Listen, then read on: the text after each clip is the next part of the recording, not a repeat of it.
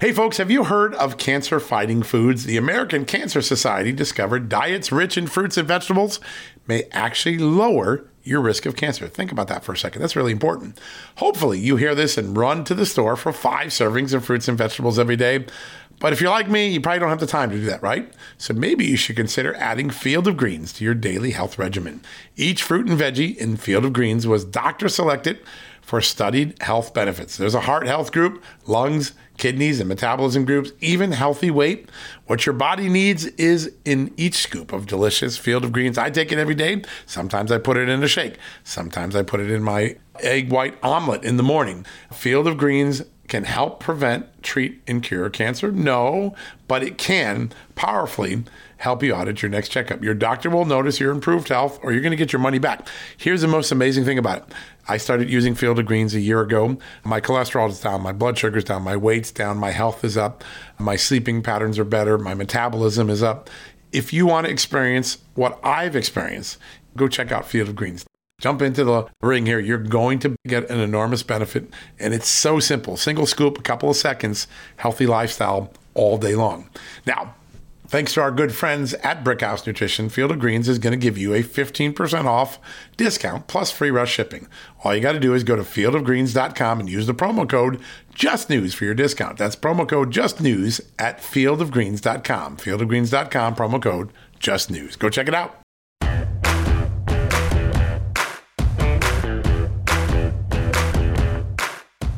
Hello, America, and welcome to a new edition of John Solomon Reports, the podcast from Just the News, where it is St. Patrick's Day. So, for all of you who have an Irish heritage or embrace the great Irish heritage that is part of the fabric of America, happy St. Patrick's Day from Just the News, from John Solomon Reports. I know I'm going to have some corned beef and cabbage when I get home tonight, and I'm looking forward to that. Uh, so, have a Guinness, have a moment today to celebrate this incredible holiday as we often do. All right, folks, we've got a great show today, and some of it triggers off a remarkable moment in the media space last night where the New York Times suddenly appeared to have discovered that the Hunter Biden laptop left at John Paul Mac Isaac's Delaware shop that's been in the FBI's custody since December of 2019. Well, that is authentic. It isn't Russian disinformation like all those national security analysts falsely claimed. And they realize now that it shows that Hunter Biden has some serious legal trouble going on. That is an amazing moment. It only took them two and a half years. Remember, this country was deprived of that information for a period of time uh, by censors at Twitter and Facebook. Uh, I want to point out that when I started reporting on the very things that the laptop would eventually show the relationship of Hunter Biden and Ukraine, the possibility he had a tax problem, Kate Bedingfield put out a letter calling me a conspiracy theorist. Kate Bedingfield was like the communications director. She was at the top of the Joe Biden campaign. In the fall of 19, they called me a conspiracy theorist.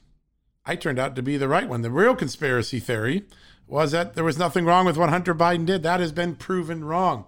He's got a tax problem. He may have a foreign lobbying problem. The State Department just turned over documents to us three years belated showing that the State Department believed Hunter Biden undercut uh, U.S. Ukraine anti corruption efforts. So he did have an impact on U.S. policy. All of that now out in the open. And the New York Times had like a V8 moment. Oh my God, it's all true. Sorry, we're going to tell you it's true now and pretend we didn't try to suppress it. Great moment for the truth, bad moment for the New York Times. Well, our first guest tonight knows a little bit about censorship and being impugned over the Hunter Biden laptop. He is that Delaware computer repair shop owner, John Paul Mac Isaac, whose life was turned upside down by the vicious, vitriolic, hateful attacks. People calling him a Russian propagandist, a fraud. Uh, none of it was true. He all he did was his civic duty to turn over a piece of evidence that now has become very important to the FBI. John Paul Mac Isaac here to react to the New York Times having its V8 moment. Oh my God, the laptop really was true after all. What a great moment to have. I'm really looking forward to him. Check out that story in my tweet from last night about that. And then uh, our second guest is Dr. Peter Brooks, former Navy commander, current fellow at the Heritage Foundation, an expert on nuclear and biological weapons, uh, has a lot to say about both what could happen with a tactical nuclear weapon deployment by Russia during the Ukraine war, and uh, China's rather quiet but very troubling expansion of its uh, strategic nuclear weapons, those designed to create intercontinental warfare in nuclear sense. We're going to tackle both of those with Dr. Peter Brooks. That's an exciting conversation as well. All right, folks, no reason to delay. We're going to take a quick commercial break when we come back. John Paul Mac Isaac, the man who changed history by turning over Hunter Biden's laptop to the FBI. Right after this commercial break. Hey, folks, have you heard of cancer fighting foods? The American Cancer Society discovered diets rich in fruits and vegetables may actually lower your risk of cancer. Think about that for a second. That's really important. Hopefully, you hear this and run to the store for five servings of fruits and vegetables every day. But if you're like me, you probably don't have the time to do that, right? So maybe you should consider adding Field of Greens to your daily health regimen. Each fruit and veggie in Field of Greens was doctor selected for studied health benefits. There's a heart health group, lungs, kidneys, and metabolism groups, even healthy weight. What your body needs is in each scoop of delicious field of greens. I take it every day. Sometimes I put it in a shake. Sometimes I put it in my egg white omelet in the morning. Field of greens can help prevent, treat, and cure cancer? No, but it can powerfully help you out at your next checkup. Your doctor will notice your improved health or you're going to get your money back. Here's the most amazing thing about it. I started using Field of Greens a year ago. My cholesterol is down, my blood sugar's down, my weight's down, my health is up, my sleeping patterns are better, my metabolism is up. If you want to experience what I've experienced, go check out Field of Greens. Jump into the ring here. You're going to get an enormous benefit. And it's so simple single scoop, a couple of seconds, healthy lifestyle all day long. Now, Thanks to our good friends at Brickhouse Nutrition, Field of Greens is going to give you a 15% off discount plus free rush shipping. All you got to do is go to fieldofgreens.com and use the promo code JUSTNEWS for your discount. That's promo code JUSTNEWS at fieldofgreens.com. Fieldofgreens.com, promo code JUSTNEWS. Go check it out. Achieving a gorgeous grin from home isn't a total mystery with Byte clear aligners. Just don't be surprised if all of your sleuthing friends start asking, What's your secret?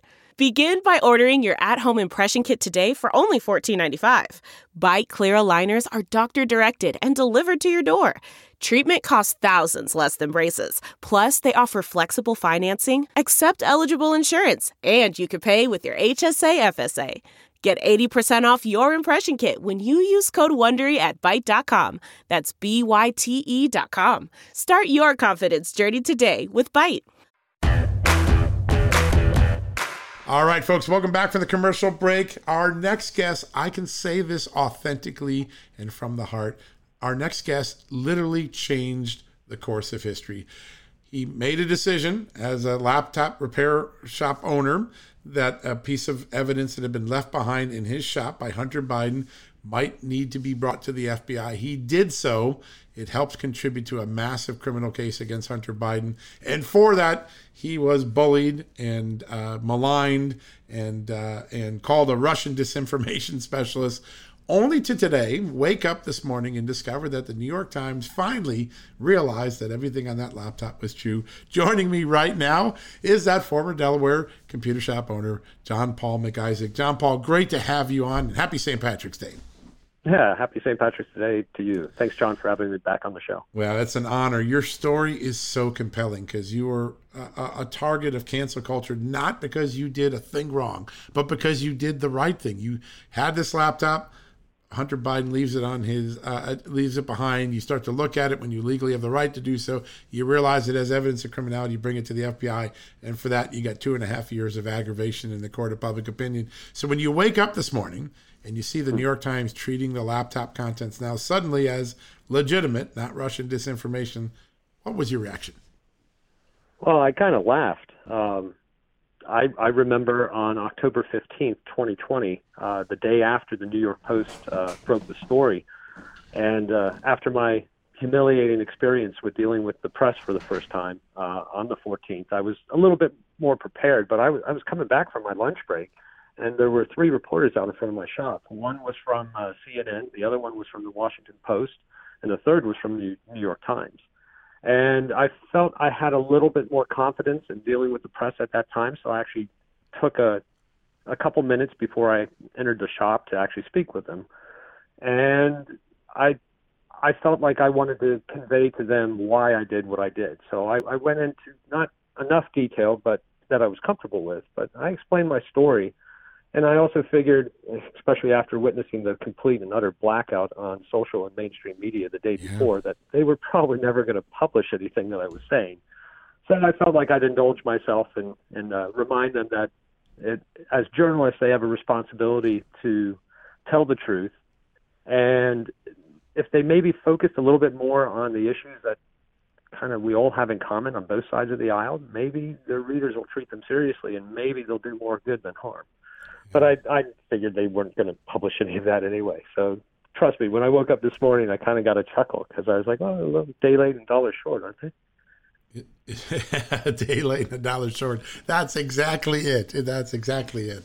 It is an amazing thing because I started reporting on this about six, eight months before you you brought the laptop to the FBI, and um, and then I got whacked up as a conspiracy theorist. Kate Bedingfield at the uh, campaign wrote a letter calling me a conspiracy theorist. I'd like to see how well that claim aged. Um, um, Jane Mayer at uh, at the New Yorker magazine dirtied up the, these allegations.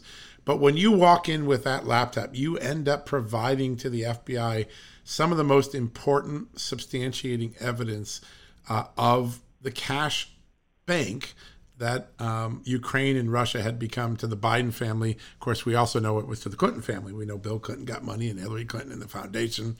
Um, but that that uh, laptop literally changes the course of history because on it you see warnings from his lawyers that he had Hunter Biden had failed to pay taxes, um, warnings that um, uh, they were trying to avoid registering as FARA. They were concocting a scheme to avoid uh, having to uh, register as FARA. Those are now at the center of the criminal investigation, if you believe this morning's New York Times uh, article, and I do because that's what I've been told. Um, remind people why you, you gave that laptop and you didn't do it for a partisan reason, right? You and your dad No. looked at it and you thought you saw something criminal on there and it needed to be reported, right?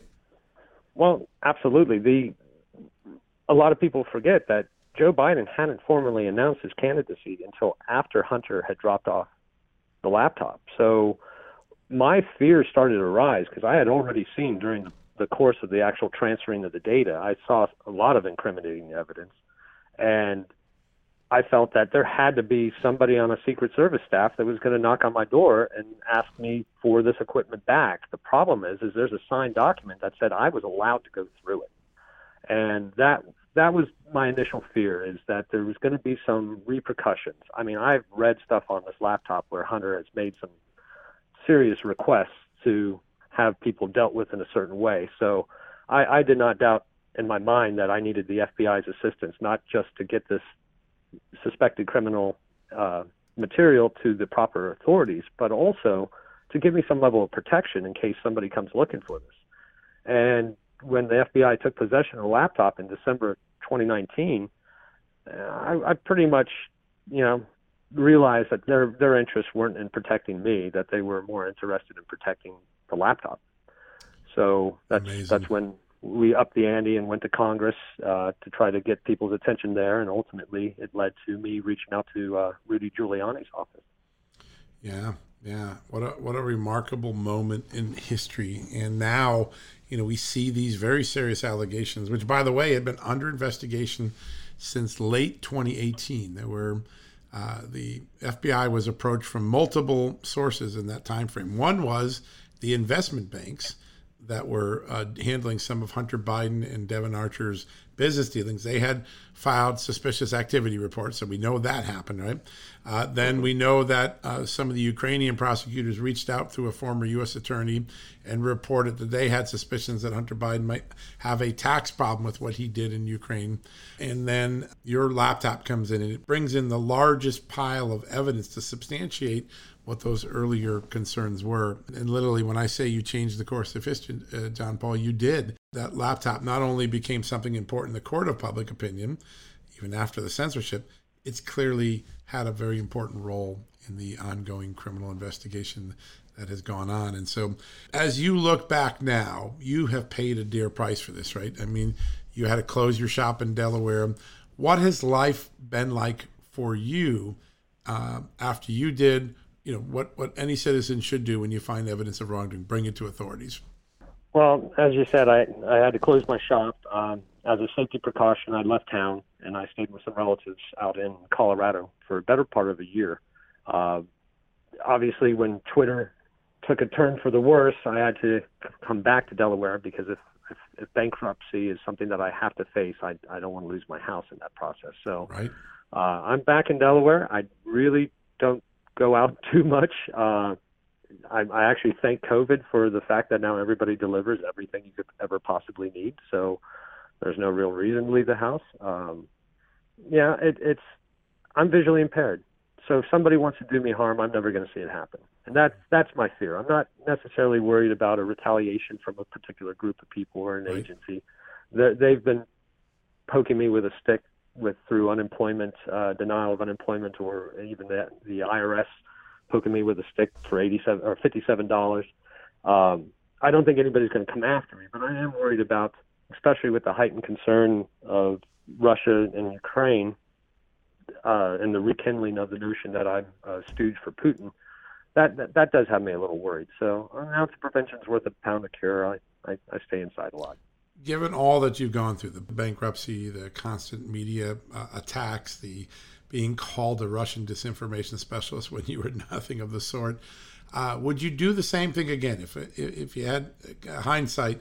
Would you still have gone to the FBI and reported this wrongdoing? I think I would have. It's it's a tricky one because you know I grew up in a military family yes. and I was taught to respect the chain of command, and I still believe in these systems that are in place. I still have faith in these systems because if you lose faith in the system, then it's then it's over. So I would probably the only thing I would have changed is I think I would have gone to the lawyer, the president of the United States, and the FBI at the same time. Wow! Instead, I don't want to rule out. You end up going to uh, Rudy Giuliani later. Is that correct? Or earlier? Yeah, I, I yeah uh, I went to Rudy. I mean, to be honest, Rudy was my backup plan. If the FBI went south and I ended up in a in a box somewhere, uh, I had a friend that was going to hand deliver a copy of the drive to Rudy Giuliani's office. And this was a decision I made back in September of 2019 because I still had, I didn't have a complete faith in the FBI, but I still felt like it was the proper thing to do. Uh, turns out that very same drive would be sent to Rudy Giuliani's office less than a year later uh, after I realized that the FBI wasn't going to submit that laptop as evidence during the impeachment trial. Yeah because there's no reason why this country should have had to endure a third impeachment. No, no. Listen, it's uh, it's remarkable what it is. When you look at um, all of the financial activity, we, we're now in the midst of this extraordinary war of Russia attacking Ukraine. Russia and Ukraine were a giant piggy bank for not only um, Hunter Biden, but you know we know now that Clinton's and John Podesta's one of the companies he invested in or was on the board of got a large Russian investment. Um, when you look at what you got to read and saw, how concerning is it to know that two countries now at war used to be a cash register for a political party in this country? Well, Joe Biden was made point man for the Ukraine back in 2014, and now he's point man again. And what the IMF put together 18 billion dollars yeah. in the in last time in 2014, and how much have we put together? Uh, a billion in military aid and three in, in uh, humanitarian. So there's a lot of money once again pouring back into Ukraine, and I, I mean I hate to say it, but once again the Bidens are in the middle of it. It's it is remarkable, and and the only two invasions of Ukraine have happened on Joe Biden's watch in the last 25 years. It is just a, an incredible thing to absorb, you know, the, the consequences of it. And they got their millions out of it already, right? Hunter Biden made yeah. his money already, but um, yeah. the people of Igor Ukraine are paying money. a price. Yep. Um, what's next for you, John Paul? What do you do? How do you move to the next phase of your life? I think today is a moment, a tipping point where people really are going to appreciate, you know, it, it was always never in doubt that what you did was honest and accurate. But when the New York Times has to come back and eat this much crow and acknowledge it, um, what can you do? What slingshot do you have to move on to the next phase of your life? Well, I've been trying to tell my story through conventional and social media means for over a year now, and uh, it's nice to finally get vindication from the very groups that tried desperately to repress this story. So sure, I'd I'd like a formal apology, but that's never going to happen. So uh, it is it is good. I still feel that I could do more to share with basically the other half of the country that thinks I'm a Russian spy or or this whole thing's just a disinformation campaign to begin with. So uh, my I'm my goal right now is to get a book published that documents and chronicles my entire adventure, and uh, I'm hoping that that'll happen soon. And then I'm hoping that that I'll finally be able to have a, an opportunity to share my story, why I did what I did, and people will see that this wasn't about politics. This is no, a civic duty. This was something that we should all, as Americans, take the responsibility to make this country better. And when you see something wrong and horrible, you should report it immediately. Yeah, yeah. I mean, a lot of people probably took from the initial way you were treated. I'm never going to do that. I'm not going to raise my head. It's not worth it. And yet, here you are, two years, three years later, having gone through all you are, all you did, still saying I would have gone to the FBI because it was the right thing to do. That's what my patriotic uh, uh, duty was, and I think that that's inspiring to people. That even after getting all the hard knocks that were imposed on you unfairly, you still have that patriotic instinct that doing the right thing is the most important thing to do. And I think that really stands out in this. Um, one last topic, because I think mm-hmm. yours became one of the most extraordinary cases of the dangers of censorship. Twitter, Facebook, the blackout in the news media, uh, the danger of, of suppressing truth in America. What's your big picture take on after being living through it yourself? Well, you know, for for a group of people that want this country to turn socialist, um, I think that the rest of us aren't aware of how close we are.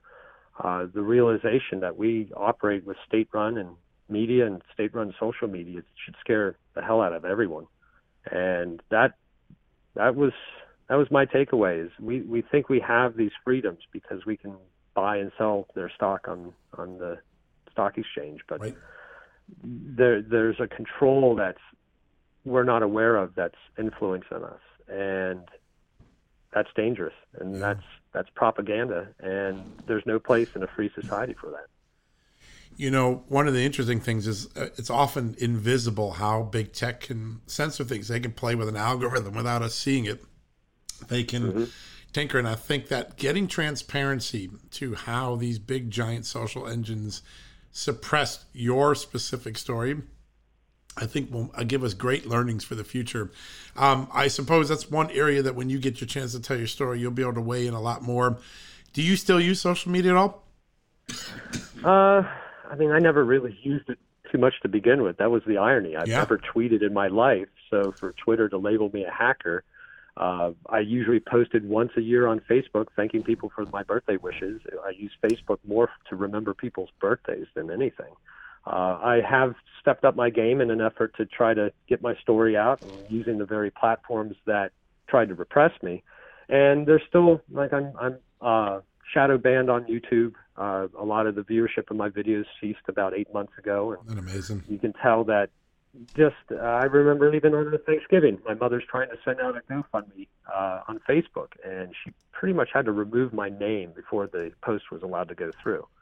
So it's that that kind of behavior, which it's it's not blatant, but it's there. And if it's happening to me, who else is it happening to? Yeah, that's exactly the question. I mean, your your your story is is the uh, the really the summary of what could happen to any one of us at any moment if if these big tech companies just so choose that they've decided we don't like Joe Smith tomorrow, well, we see what they can do because they did it to you. And I think that that is one of the greatest learning lessons. I think the other thing that really inspires people, you never have been broken by this. You've always stuck to your guns um, on on what doing, why you did it, why it was right to do it, and consequences be damned, you do it again. And I think that that inspires a lot of people. If you're a young person saying, "Should I do right or wrong, or should I just do the easy thing?" I think you've you've shown that sticking two or three years and persisting, the right thing always turns out to be the best thing. And so, for that, sir, I'd like to I'd like to personally thank you. I know you've been through a lot, as many of us have who touched the Hunter Biden story, but um, you you inspire a lot of people by choosing to continue to uh, argue that doing the right thing is the only way to do stuff. So, thank you very much for what you do. Well, thank you very much for having me on the show and, and uh, continuing my story. Absolutely. Well, we're going to get you back on soon. I have a funny feeling there's going to be more developments in the not so distant future. All right, folks, we're going to take a quick commercial break. When we come back, we're going to take a dive into all things Russia and Ukraine right after this. All right, folks, as we draw near to another critical election, it's not only about casting your vote, it's about elevating your voice, making your voice be heard. AMAC is more than just a senior discount organization. They unite like minded patriots like you and I, committed to preserving our cherished values and actively opposing the leftist agenda that's sweeping across America. Just look at their recent victories. AMAC members helped to push forward an investigation into practices that inflate drug prices. They successfully defeated ranked choice voting in order to protect traditional voting methods, and they've also helped block a federal takeover of elections. As AMAC's membership grows, Washington is listening. Every new member strengthens this movement. If you love America, visit amac, amac.us slash just news to become a four-year member for just $30. That's a great discount. AMAC is not only better for America, it's better for you. Membership gives you access to the AMAC magazine, free Social Security and Medicare guidance, money saving discounts, trusted news, sweepstakes, and so much more. It's a community, not a service. Take advantage of our election year sale, four years for just $30 at AMAC. By joining over 2 million Americans, they can't ignore your voice in Washington anymore. Join now at amac, amac.us slash just news. That's amac.us forward slash just news. Hey folks, if you're a homeowner and you're like me, you want to protect your home, right? But when's the last time you checked on the title to your home? If you never have, listen to this. A new report on homeowners shows we all now have $16 trillion in equity. That's an all time high in America. That's why you need protection from a scam the FBI calls house stealing. That's when the equity in all of our homes is the target, sadly, of scammers. If nobody's watching the title to your home, these scammers can transfer your title to their name, take out loans, and your equity could be gone. Poof, gone.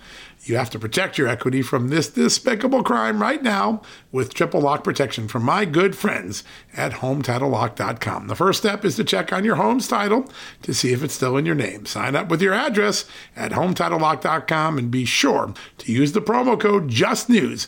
They're going to send you a complete title scan of your home's title and your first 30 days of triple lock home title protection. That's legendary protection, by the way. It's free. HometitleLock.com. Use the promo code JUSTNEWS. One more time, go to HometitleLock.com today and protect your most important asset, the equity in your home.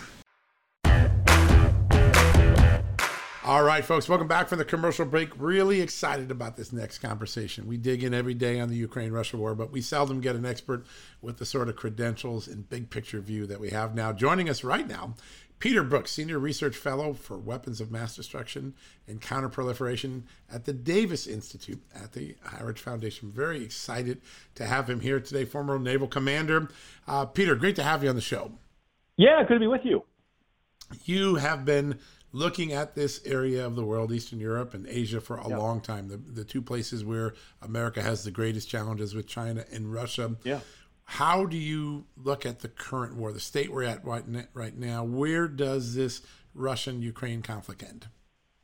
Well, you know, I'm always, uh, John, I'm reminded of the the, the uh, thoughtful quote of Neil Bohr, a, a Danish physicist, who said, "Prediction is hard, especially about the future." So, as we look at this, uh, you know, bear that bear that in yeah, mind. That's we're a, those in a very words. dynamic state.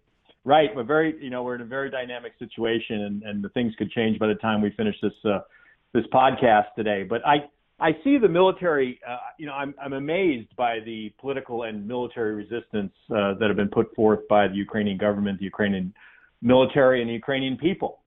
Um, I see the the Russians have uh, largely underperformed, in, in my estimate, to, what we thought they might be able to might be able to do. So we're in a bit of a stalemate right now. Um, the fortunate side, the fortunate part of that is that there are ongoing political negotiations.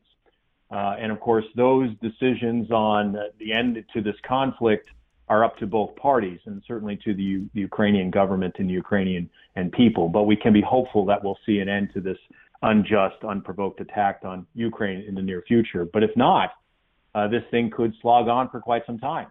Uh, there are a number of different variables. Uh, we're hearing reports about uh, problems with Russian troop morale. Uh, we're hearing reports about problems with Russian uh, logistics. I mean, I, I, think it was Napoleon who said, John, that you know amateurs study strategy and professionals study logistics because you can't you can't run an army. It's well, Napoleon kind of tried to come around that by having his army, you know, way was able to live off the land and things. But it's true, you know, especially today with it's not just feeding the troops and, and things like that. It's um, you know obviously munitions Yep. Uh, so there are there are reports out there, and once again, you know, you and I, I'm in Washington. I assume you're in Washington, perhaps. That uh, you know we're far away from the front, uh, but we're seeing reports, and the Russians have not moved like they thought. We're, we've seen things that said that Putin thought this was he was going to have Kiev subjugated in three days. That's clearly not the case as we're in our in our third week. So the Russians are having challenges. And remember, you know, the Russian army itself is only about 300,000 you know, they have a lot of people they can conscript and obviously reserve forces, but they're only about 300,000 and they have a lot of that committed already.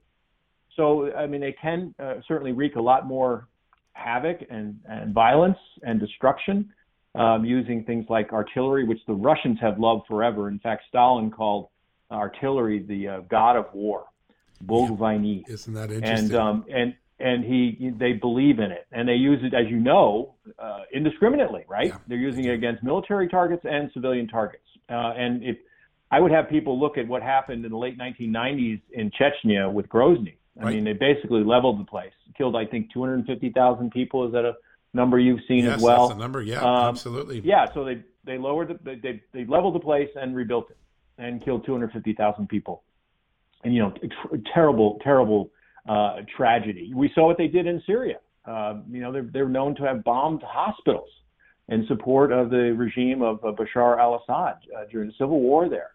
Um, so uh, the Russians can certainly increase the brutality, and that's my real concern because of the civilian uh, because of the civilian population. But the other thing, the other variable here, John, is that the the weather is going to change. You know, uh, we're right. you know they're going to be moving out of winter into the spring. And as we know, in, in places maybe not in Washington D.C., but perhaps in places like Colorado where they have lots of snow and you know things get wet and slippery and what do they call it the shoulder season out there because you finally see the shoulder of the road yep. after all the snow that's fallen.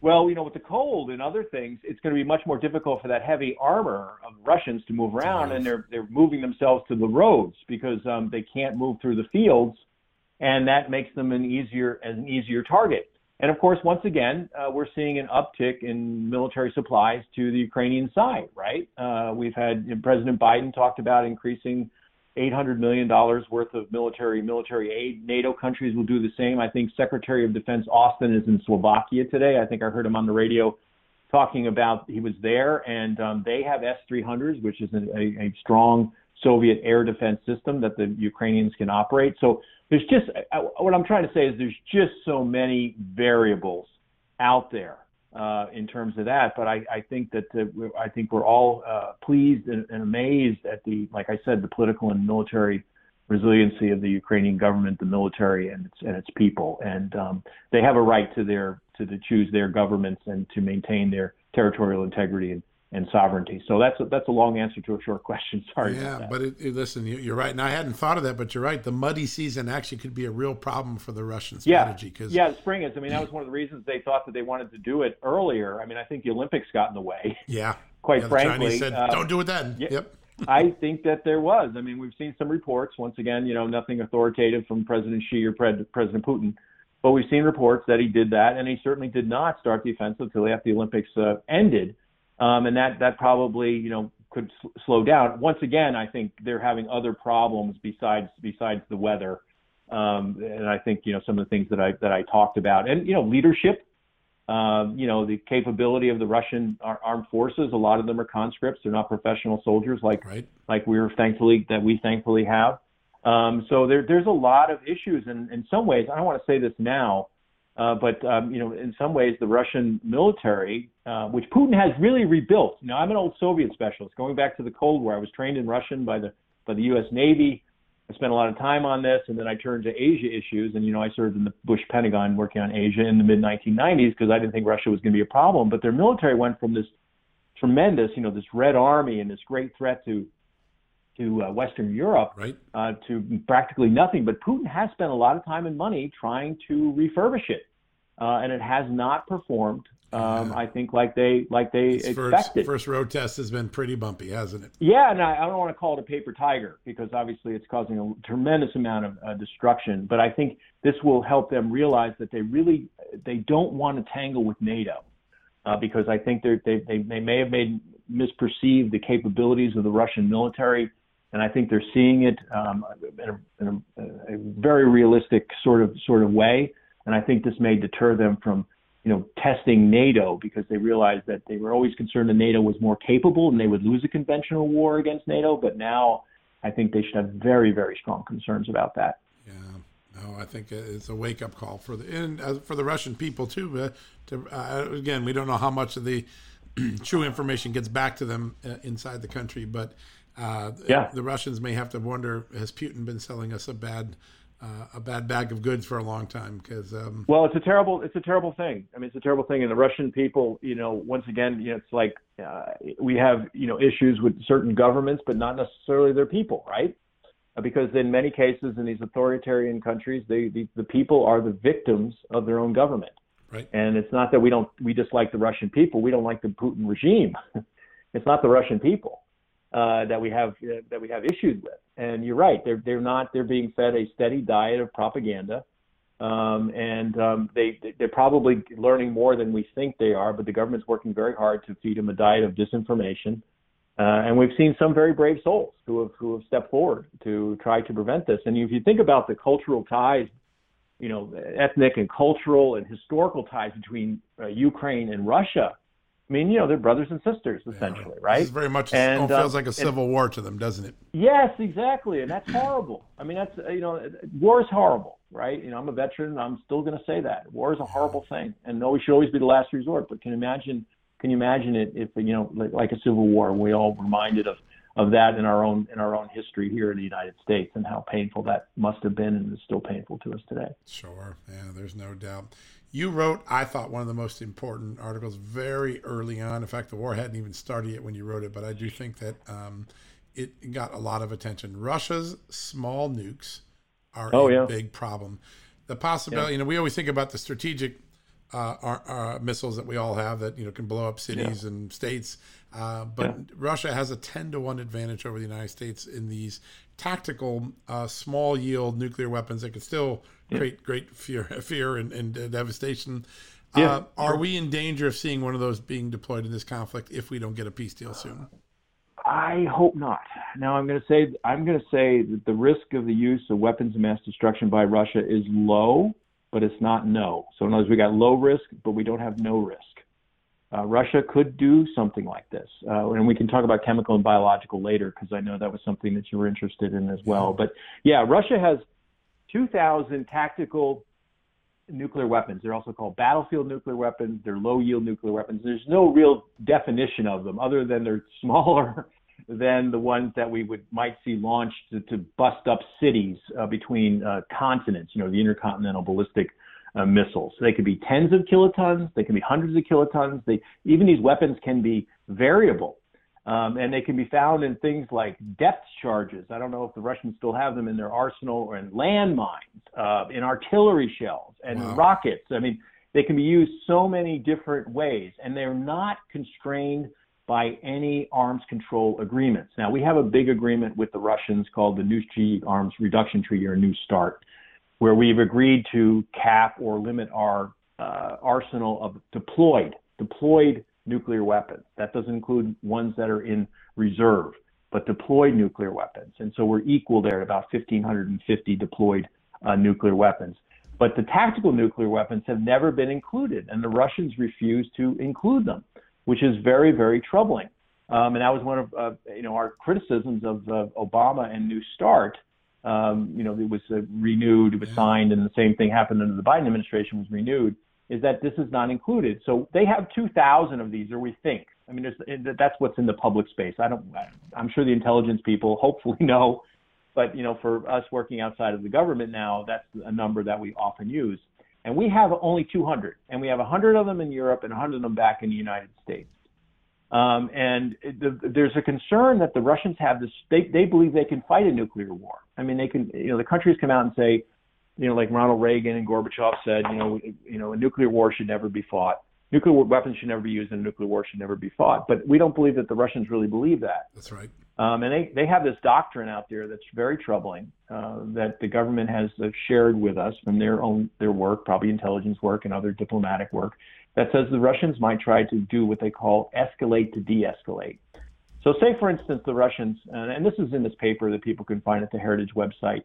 Um, you know, the Russians say they move into the Baltics, okay, or outside of Ukraine. We'll, we'll go back to Ukraine and talk about that there as well if you want. But let me just give people an idea of what we're talking about. So they, they move into the Baltics to try to take the Baltics back. Um, and NATO responds, right? Because the Baltic states are part of NATO. Um, Russia starts to lose.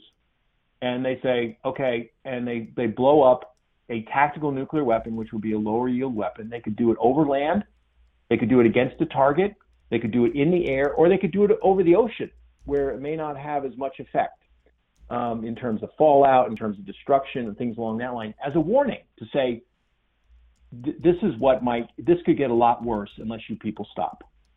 And then the, the NATO, the United States, and others would have to pause and think about what they're going to do. Uh, because will Russia go further? Will they escalate further? And the idea here might be, say, if they took one of the Baltic states, they could say they could you know sue for peace at that point. Um, and then it would be on the part of the political leaders to decide whether that's something we wanted to do or to continue the conventional and potentially nuclear uh, war that, that Russia has has started, which could lead to an all-out exchange between the United States and Russia. And think about that, right? Mm. So this is this is something that the Russians use to intimidate, uh, to scare. Um, I mean, we could see, like I said, I think the, the risk is low, but I'm not saying it's no risk. Uh, we could see something like that in Ukraine, especially if, if NATO were to intervene. And if they were to use this, which would break what a 75 year uh, taboo right. on the use of these weapons, um, the um, it, it, could affect the political policies of those involved in this um, in this thing. Now, once again, if you if you were to if you were to uh, explode an, uh, a tactical nuclear weapon, which is, I mean, is there such a thing as a small nuclear weapon? You know what I'm saying? I mean, yeah. in the sense that even the right smallest now, ones cause right, huge exactly, damage, right? right? Exactly. Yeah, you know, right. what, you know what I'm saying. So I'm always cautious about calling them small, but low yield weapon over Ukraine. I mean, the fallout not only could it would it potentially affect Ukraine and the, the territory that Russia is trying to take over, but it also because of prevailing winds and other things, as we remember from Chernobyl and things along that line, it could blow into Russia. The fallout, the radioactivity, uh, could affect Russian troops. You know, so there's all sorts of things. So there's serious things to be considered here by the Russians uh, in terms of, of using those. But it's something we need, first of all, to think about, to understand their doctrine, um, and to understand that they might they might continue to escalate. And then eventually, I think this really needs to be something that needs. I don't know if we'll ever get back to the arms control table with the Russians after this. Um, uh, to get to get the Russians to come clean on this and to put them under uh, some sort of uh, arms control regime. Yeah, yeah. There was a missed opportunity in the Obama years to get these tacticals uh, declared and rebalanced because it, it is a ten to one uh, di- disadvantage that America finds itself in in this uh, in this particular right uh, now. Now, now, the Trump administration, John, tried to do some things and create some capabilities that were so it wasn't so asymmetric. Right. And now Congress and the Biden administration is pushing back on some of that too, and that's something we need to consider because what we were doing is saying, okay, if you guys are going to have these, we're going to have more capabilities, so you don't you can't get away with escalate to de-escalate. And this is something the Trump administration came forward with, and Biden and the Democratic Congress have pushed back on that um, since then with the new with the new administration in the White House because they don't they don't tend to like nuclear weapons is as important as they are to our uh, you know to our security, especially in, in the era of great power competition. I mean, we're only talking about. I'd love to come back and talk to you about Chinese nukes. I mean, I've written on this as well, and we you know last summer we found the Chinese were building all these ICBM silos that nobody seemed to know about. Well, I hope yeah. people inside the government and the intel people knew, but civilian researchers using commercial satellites were able to go look in the deserts of China and find that they were building, you know, hundreds of ICBM silos that you know researchers on the outside didn't know about. So we're we're in the first time in our lives, well, that we're actually going to face two peer nuclear competitors in Russia and China. China has fewer nuclear weapons, but a lot of people feel like they're in a race to, you know, parity or near parity sure. uh, with the United States and Russia. And they ref- and the Russia and the Chinese refused to come and negotiate anything because they said, well, that's just going to make us inferior. That's what you're going to try to lock in here in terms of nuclear weapons. So this is a you know these are unique uh, unique times, and I'm always reminded of the Chinese curse that say, "May you live in inter- interesting times." And uh, interesting is a, is obviously meant in a loaded a word, huh? more sinister way, right? a loaded word. Yes. obviously, it's more sinister than we think of interesting in many cases. Yeah, no doubt. I want to stay on you, Russia, Ukraine. Then I want to do pivot uh, okay. and end with China because I think, uh, uh, again, that's still our most, our largest challenge in the future. Um, you wrote a, a, very important column about uh, the the bio labs that we have. Right. There are research bio labs in Ukraine. They're not. They weren't designing weapons. They were peaceful right. bioweapons. Almost every country has to uh, look at bio uh, pathogens. Infectious because, diseases. Exactly. Infectious diseases, As the pandemic right? just proved to us, right? We need we want to have that expertise. Uh, but you, right. you you took a look at the uh, what, what a lot of people miss about Russia. And I think it was such a great article. The fact that Russia uses everything for propaganda and to justify maybe military action or targeting of civilians. Sure. Um, the bigger fear about these biology labs being falling into Russian hands is the possibility they could use it to justify further attacks. Isn't that correct? Yeah, well, here's here's what we were thinking about there. There was intelligence, it appears, coming out of the government, and actually, Secretary of State Anthony Blinken mentioned this the other day. I thought this, you know, I wrote that column a week or two ago, and I hadn't heard, heard much about it, but they're still talking about it. They were worried about, if you remember, even before the invasion in late February, about false flag operations. Uh, these are staged operations right. where you actually try to shift the blame to somebody else for something that you did. And so the Russians have been looking for pretexts, John, um, to invade Ukraine. Remember, they said there was denazification. Right. They said the leaders were drug addled. I mean, all sorts of things. Um, it's because they were looking for not only support at home, but support abroad for what they wanted to do. And so one of their things, besides the denazification and uh, and to save Ukraine from this from the, the Zelensky government, as they put it, um, was this idea that they were that they had discovered um, U.S. Ukrainian offensive chem biological labs. Now, there's a difference between offensive and defensive. Now, right. defensive, you're allowed to have those things. I mean, we have places, we have the U.S. Army looks at things in case somebody is going to use a chemical weapon against us. We have to be able to defend ourselves. And there's infectious diseases as part of public health, and you know things along things along that line. I mean, going back, talking about COVID real quickly, you know, back during World War One, there was the Spanish flu, and it affected it affected you know troops overseas. Um, so you know if we'd had the capability, we would have wanted to prevent that because sick soldiers can't fight. So there's not only infection, and that's biological as opposed to chemical. But they said you know they they had found chemical and biological weapons, and that they were working to develop to weaponize it, which means offensive. In other words, to be used against somebody for military purposes as opposed to defensive to protect yourself against it. It's like you know we have we have gas masks and other things that we would use if we needed to. I mean, we saw this chemical weapons used in Syria, right, with chlorine gas. Oh, I mean, no general industrial gas yeah, that was able to. Yeah. Yes, exactly, right. And they also, they also use some other chemical things as well, more uh, intricate and complex. But they used basic, and of course, in World War One, right, they opened up, uh, you know, chlorine gas if the wind was blowing right to send across the trenches. So, you know, you have a right to defend yourself, and so there is, you know, defensive research and you know, and the other thing is we're always worried about when people do this research is that are they doing it safely so it can't escape?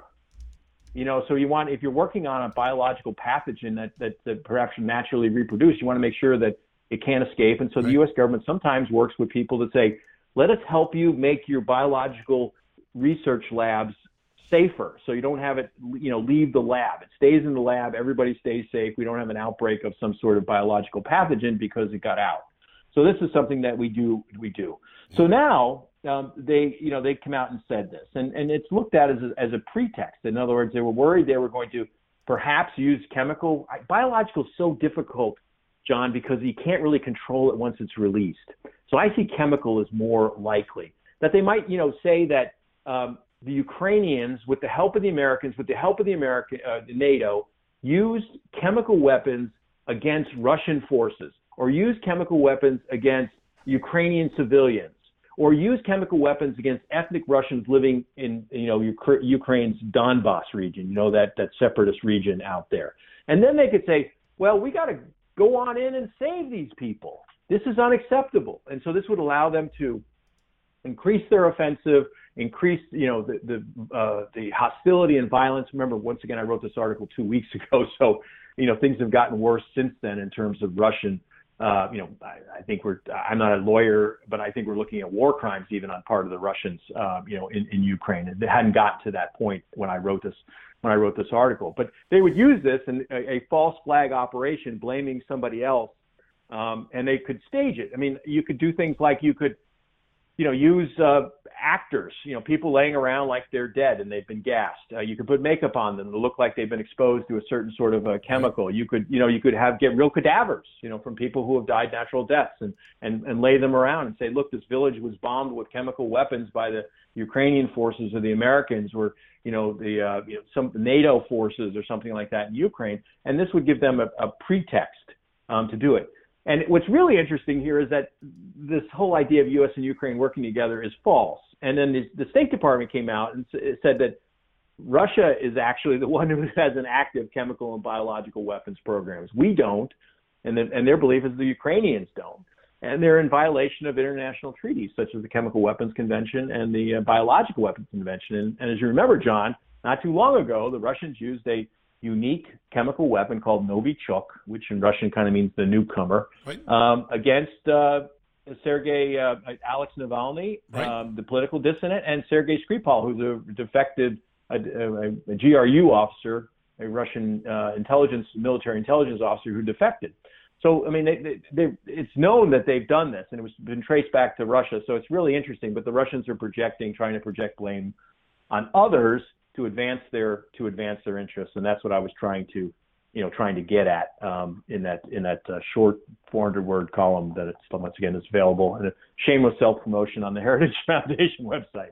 Yeah, really important. It's a an extraordinary uh, important article to read and um, check up on. I want to pivot just quick. We got a couple minutes on yeah. China. Um, you you touched on this the rapid uh, modernization of their nuclear capabilities. Seems to they want to be on the same power as Russia with us.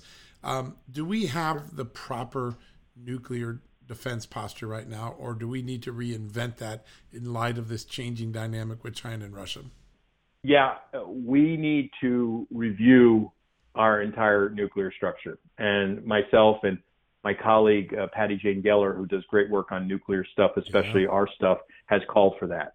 Uh, we need. I, I'm, I'm saying we even need like a you know a red team or a congressional commission or something to look at our structure because we, we're in we're in uncharted territory here with what we might have as a two uh, near or peer nuclear competitors. In fact, an Air Force Research Institute said based on what the Chinese are doing with these new ICBM silos, and I wrote a couple of articles on this. They can be seen at the Daily Signal. They're short if people are interested. Well, that's what that's the concern. That's the concern. Are they moving from a deterrent to minimum deterrent, small 200 nuke sort of thing that if you fire at us, we're going to be able to hurt you too, to where they could do a first strike? And and this Air Force Research Institute said that based on what we're seeing and based on the ability to MIRV or put a number of warheads on a single uh, missile, that the, the Chinese may have as many uh, land-based nuclear weapons as we have with our Minuteman III, which are, you know, as you know, out in the West in places like Wyoming and Colorado right. and the Dakotas. Um, and that would that would provide some sort of uh, parity. They've also sent their nuclear deterrent to sea. They have nuclear SSBN submarines, uh, not too many of them. They will have more, and they've also developed a a, a land uh, uh based uh, nuclear threat uh, with these uh, these bombers. So they really have become a triad, and I think they want a place at the nuclear table right next to the United States uh, and Russia uh, on a um, on an equal on an equal basis. Amazing. Absolutely amazing because none of this is seeping into the public consciousness here. And quite frankly, when you watch the Congress or even the Defense Department, I, I know there was that presentation last fall, but the idea that China would move from uh, nuclear deterrence posture to nuclear offensive posture. Uh, it's just not in our discussion today, and yet all the evidence is sitting out there. That's why the work you do, Peter, is so important. You are on the leading edge and, and uh, really a siren for all of us of the things we should be looking to be ahead of, not behind on. And uh, we're really grateful for the time you spent with us today. Thanks for having me. We're going to have you on for sure again real soon. All right, folks, we're going to take a quick commercial break. When we come back, we'll wrap things up for the day. Delve into the shadows of the mind with Sleeping Dogs, a gripping murder mystery starring Academy Award winner Russell Crowe. Now available on digital. Crowe portrays an ex homicide detective unraveling a brutal murder he can't recall. Uncovering secrets from his past, he learns a chilling truth. It's best to let sleeping dogs lie. Visit sleepingdogsmovie.com slash Wondery to watch Sleeping Dogs, now on digital. That's sleepingdogsmovie.com slash Wondery. CarMax is putting peace of mind back in car shopping by putting you in the driver's seat to find a ride that's right for you. Because at CarMax, we believe you shouldn't just settle for a car. You should love your car. That's why every car we sell is CarMax certified quality so you can be sure with upfront pricing that's the same for every customer. So don't settle. Find love at first drive and start shopping now at CarMax.com. CarMax, the way car buying should be. All right, folks, welcome back. It is time to wrap up. What a great interview with John Paul Mac Isaac. Just think of how much his life, his career, his reputation suffered for actually doing the right thing. He found a piece of evidence he thought had evidence possible legal violations. He turned it over to the FBI, and for that, he was pilloried for two years.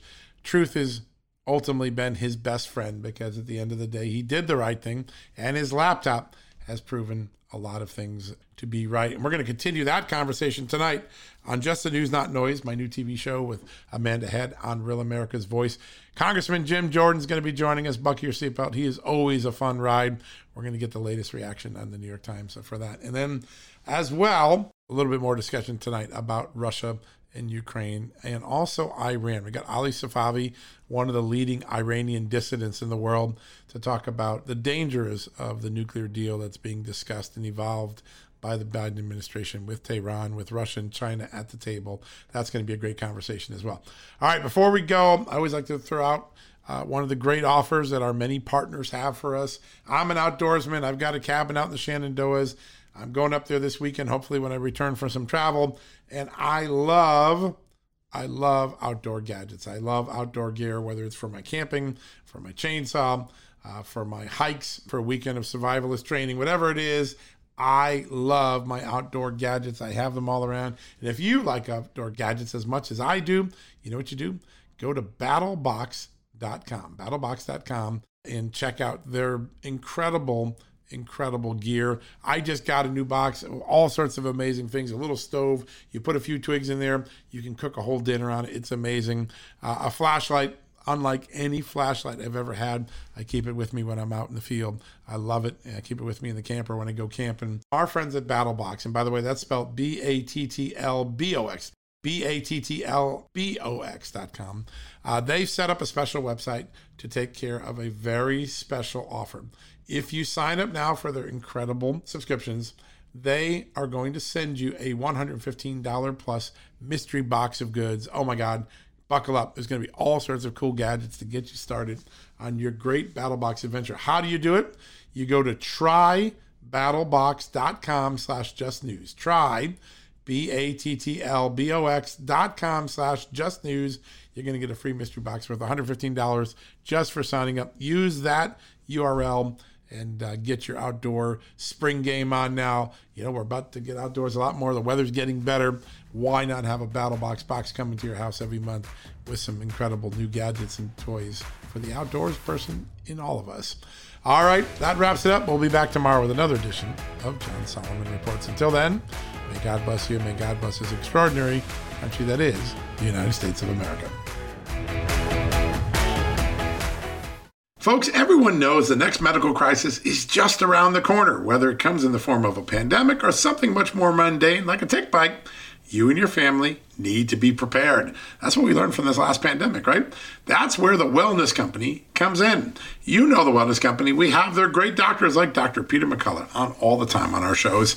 The Wellness Company and their doctors are medical professionals that you can trust and the new medical emergency kits are the gold standard when it comes to keeping you safe and healthy, and most importantly, prepared. Be ready for anything. This medical emergency kit contains an assortment of life saving medications, including ivermectin and Z-Pak. The medical emergency kit provides a guidebook to aid in the safe use of all of these life saving medications, so you know what you're doing. From anthrax to tick bites to COVID and even the bioweapon like the plague, the Wellness Company's medical emergency kit is exactly what you need to have on hand to be prepared. Rest assured knowing that you have emergency antibiotics, antivirals, and antiparasitics on hand to keep you and your family safe from whatever the globalists throw your way. Go to www.twchealth slash just today in order. That's twc.health slash just news and use the promo code justnews to save 10%. At Just the News, we break the stories others in the media ignore or are too afraid to tell. We did it on Russia collusion, Hunter Biden, and the security and intelligence failures that preceded January 6. Our stories have real impact and reach because we stick to the facts. I'm John Solomon. You can help me expand our honest, unvarnished, and unbiased reporting by becoming a premium member at Just the News. You'll get an ad-free experience and exclusive member-only access to events, and you'll be helping us dig up more truth. Join today at justthenews.com slash subscribe.